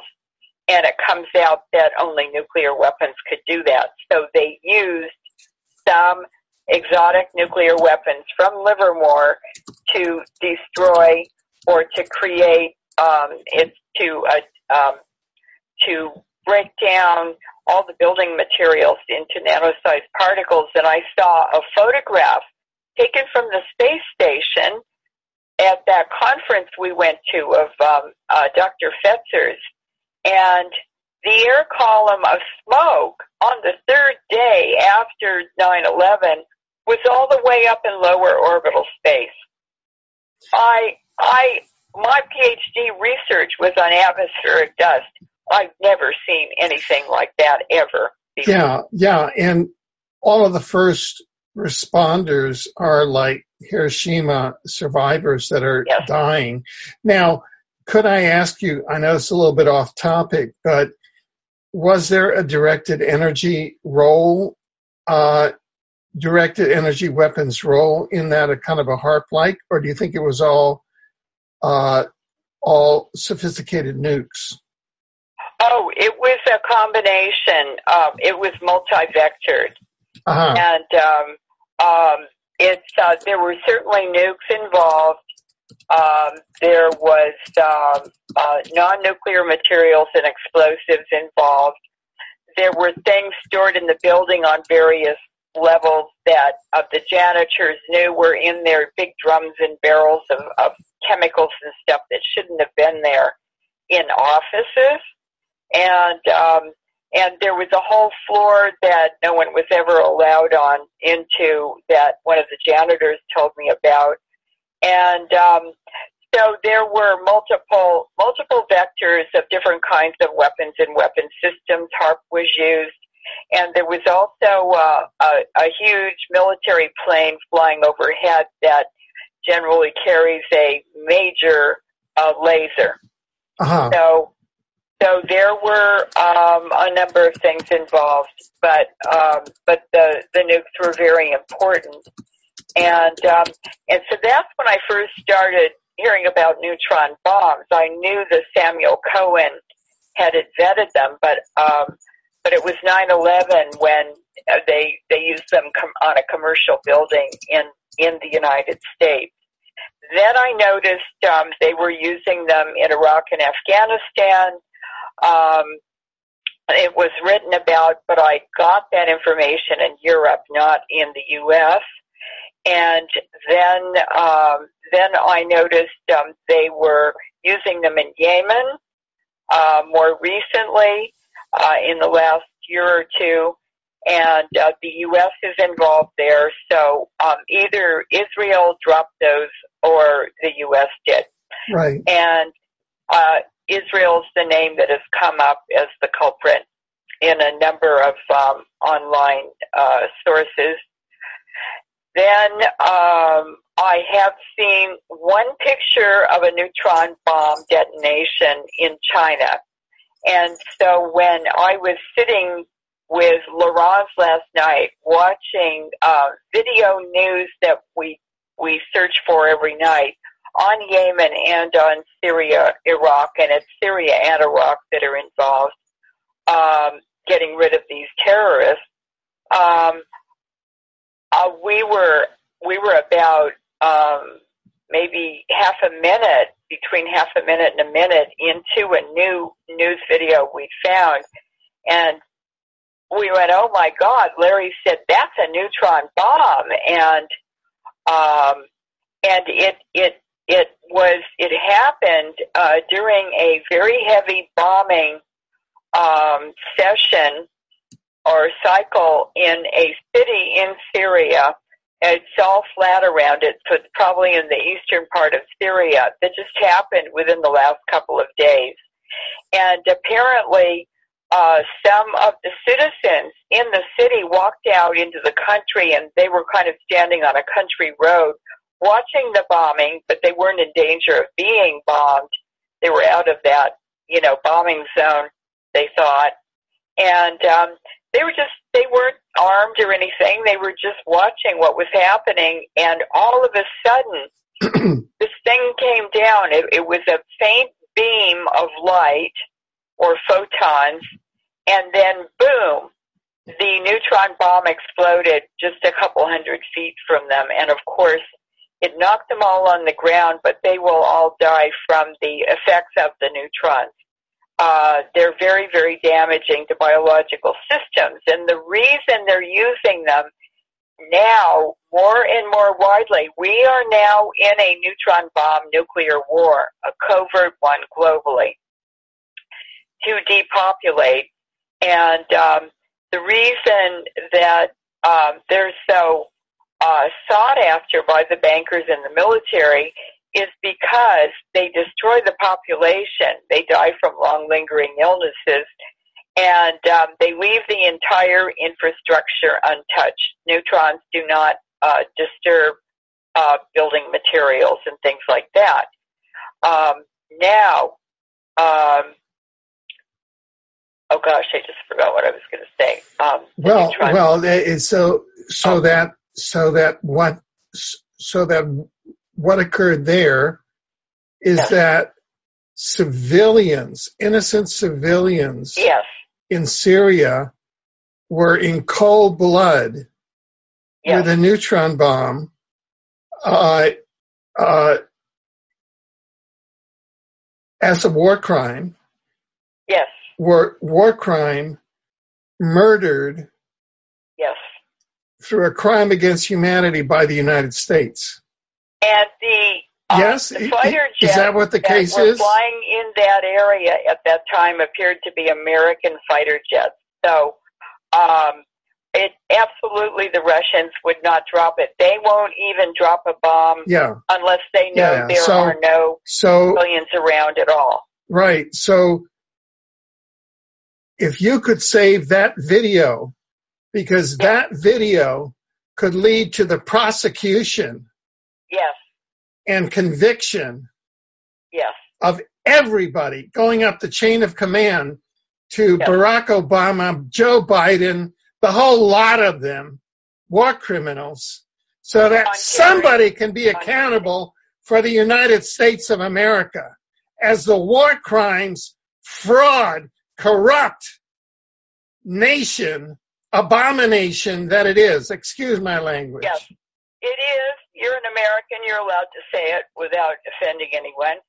Um, and uh, the, another really terrible thing that happened, and John Kerry has to be included in any tribunal because he personally had three to five neutron bombs transferred in October of 2014 uh, to the Ukraine, and he transferred them to, he delivered them to the Kiev junta, this illegal CIA um, cabal that uh, overthrew the, they replaced the overthrown um, democratically elected Yanukovych, the former president of the Ukraine.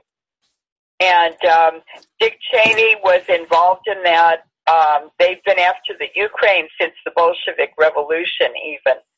And um, it, it's uh, Monsanto that wants it because it's the probably the richest black farmland soil in the world. It's 35% of the black soil in the world is in the Ukraine. It's a huge floodplain for uh, Central and Eastern Europe, uh, and the water um, goes across that that sort of flat region and and drops all its rich uh, soil particles and um, and nutrients uh, before it goes in before it goes into the Black Sea. This is from ice ages melting, and it's it's millions and millions of years of black soil accumulating. And um, so Monsanto wanted to take it over, and um, and to uh, turn it all into GMO food. Europe uh, is GMO free. Nobody wants GMO food. In fact, Putin has said uh, he's stopping all GMO farming in in Russia, and uh, Russia is this year will become the largest grain grower in the world, and it already is the largest food producer in the world. It's it's passed uh, over the United States. It's gained ahead of the United States now. By and, by the way, um, uh, viewers should know that John Kerry, he was uh, in college at the same time I was, was head of the political union and in Skull and Bones at Yale. So here you have a Skull and Boneser uh, Skull and Bones goes back to 1776. It was the second chapter of the Illuminati. And as you stated, uh, uh, his family goes back uh, to the Dope Inc. It was a Dope Inc. family going back to 1832 with the Clipper ships. And uh, uh, is, you know, part of Dope Inc. So that's the heritage of the United States. And uh, I think we should have world war crimes trials that are global. And all of these, all of these secret societies and organizations, the corporate veil pierced and public trials. And I say this yes. as a war crimes judge because all of the evidence is here. We're, we're just bringing it out because Kerry is in the chain of command, uh, with the, with that neutron bomb that killed those civilians in Syria. And, uh, uh, you know, I just don't know. And Americans are just mesmerized by the circus of their New Hampshires and stuff. They're, they're worthless. They have no more country.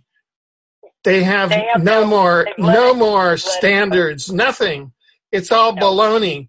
They're going to, in, they're, they're looking to elect, uh, two war criminals, uh, a Clinton who is a doping war criminal and a Trump who's a Jesuit mind control, uh, uh, uh, you know, who's going to do nothing about the heroin problem, is probably going to run the U.S.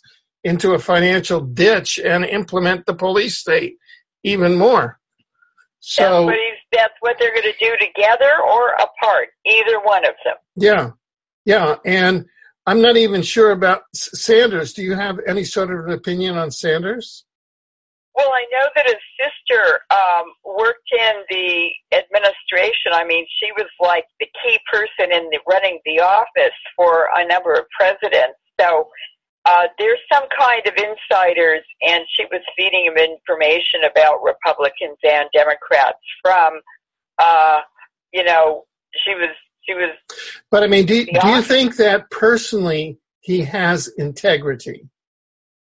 um, I don't trust him at all. Okay.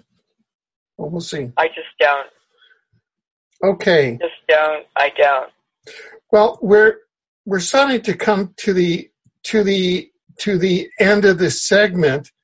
Um, what uh, what what thoughts and kind of would you like to leave our viewers with? I know that the last program was overwhelmingly this kind of optimistic point of view, and that's because we were reporting from the Silk Road economy, the harmony that Putin's Russia and China are bringing in, and this side we're just reporting from the chaos and the corruption that the Western powers, the Jesuit, the CIA, the Skull and Bones, are the genociders, the dopinks are are bringing in.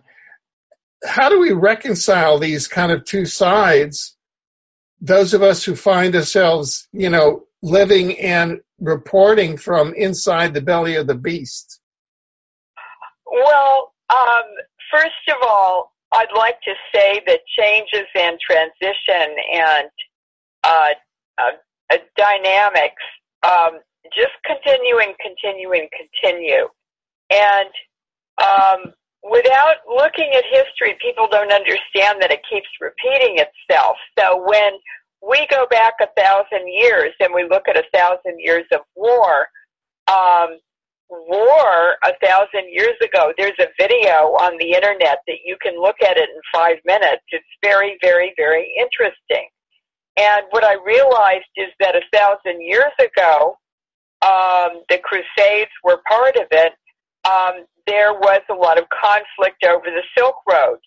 And the Crusades were carried out by Northern Europeans who organized it to go to the Middle East and capture the Silk Road, which was in decline, and redirect it into Europe and revive the trading so it would bring, bring tremendous revenue into Europe, which was basically undeveloped. And um, and so they needed an excuse to go to the Middle East. It looked like they were there on legitimate business, and so they went as as Christian crusaders to protect the holy relics of the the Christian church and history. And um, but what they were really there for was to um, hijack the, the Silk Road. And um, and now here we are, a thousand years later, in a new transition, which is um, it's reviving the Silk Road again, but creating a whole new global economy based on it. And uh, Russia, Putin is building a railroad from Beijing to Moscow to Berlin to the Middle East to Egypt. And so this is basically the ancient trade route. And, um, but Europe has sort of grown up, sort of. I don't think they know what they're doing right now, but they're trying to, to do a lot of things don't make sense. Hopefully they'll uh, come back into balance. But also, um, the uh, the United States is being used, the military, to destroy the sovereignty of nations around the world.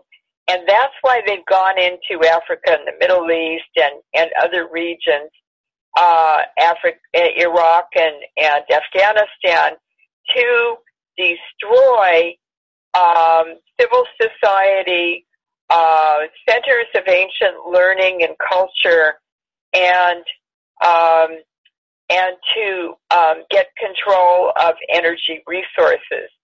So they are destroying the sovereignty of many, many nations across North Africa, and now uh, NATO and the U.S. military is trying to destroy uh, nations on the south side of the Sahara Desert, on the, the southern part of North Africa.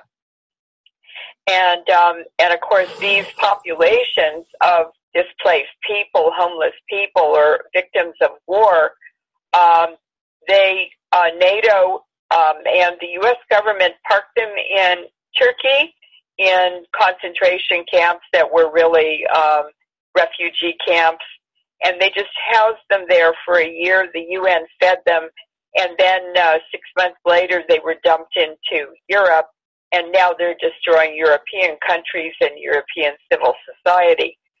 So all these dynamic things are happening, and you have to break down the old to bring in the new. And so people should begin to educate themselves about the history, the ancient history of these regions that are being affected, and then relocate to the stable regions that are are um, growing in a positive sense and I would say it will be uh, Eastern Europe. Um, it will be all of Eurasia, uh, from Eastern Europe into China and and that region, Korea.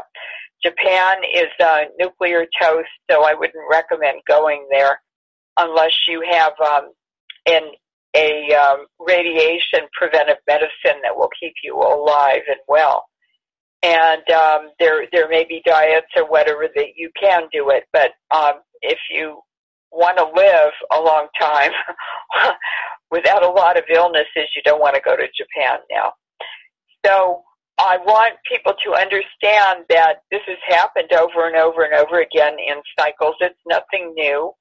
The Chinese kanji figure or pictogram for disaster is the same pictogram, the same word, so to speak, in a picture for opportunity.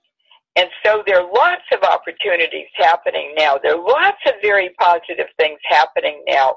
Russia is developing virgin farmland now from uh, areas that have never ever been farmed or disturbed at all. And you can go and get free land there and become a farmer. Um, there are lots of things to do. This new railroad that will be built very quickly is going to have the same gauge from uh, Beijing all the way to where it ends in Egypt. And uh, the problem in Europe is that there are different railroad gauges in Europe than in Russia. So um, you can't easily transport um, goods by train without having to unload them at the border of Russia with whatever country is on the other side of the border. Everything has to be taken off the Russian train and then reloaded on a European train. So um, they even want to uh, bring a railroad over up through Alaska and over the Bering Sea area or the Aleutians, I guess the Bering Sea area into um, that that Siberian area region of uh, Russia, and that would be get um, continue to Beijing.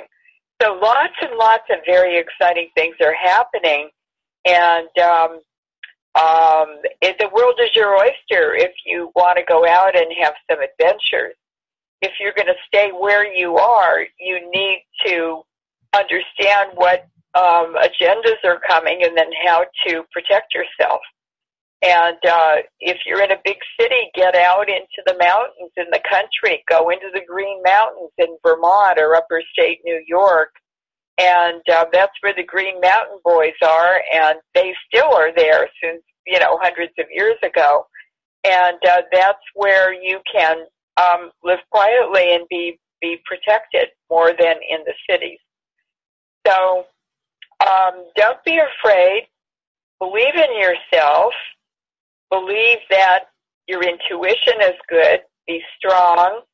Um, please, please rely and reach into your spiritual realm because that's where the real energy comes to drive you through um, these these dark stages or dark cycles in life. It's just the way it is. It's always been that way and um, make friends who are good friends. Um, do things that you love and that you enjoy, and and the right people begin to come and find you.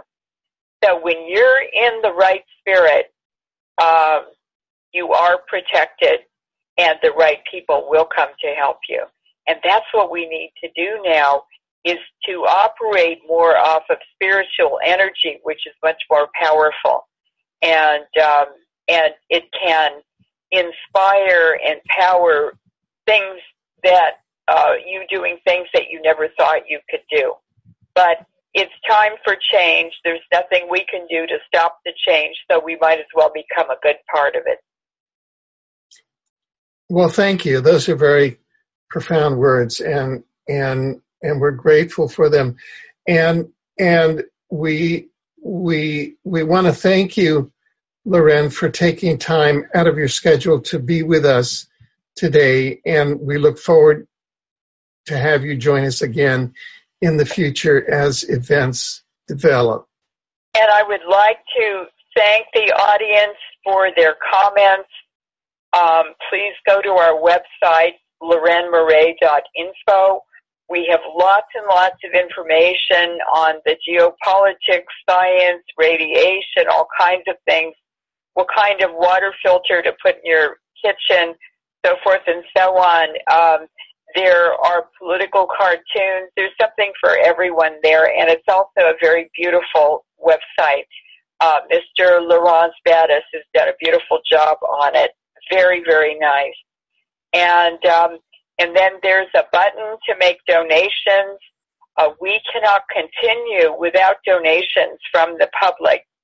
And um, we appreciate all your wonderful comments. That just, it's been really, really uh, made us happy to read them.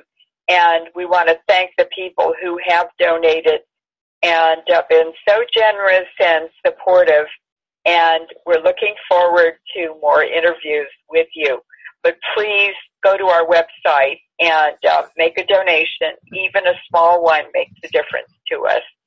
So Thank you very much, Alfred. And um, I'm looking forward to 2016 in your studio and uh, discussing very, very important issues.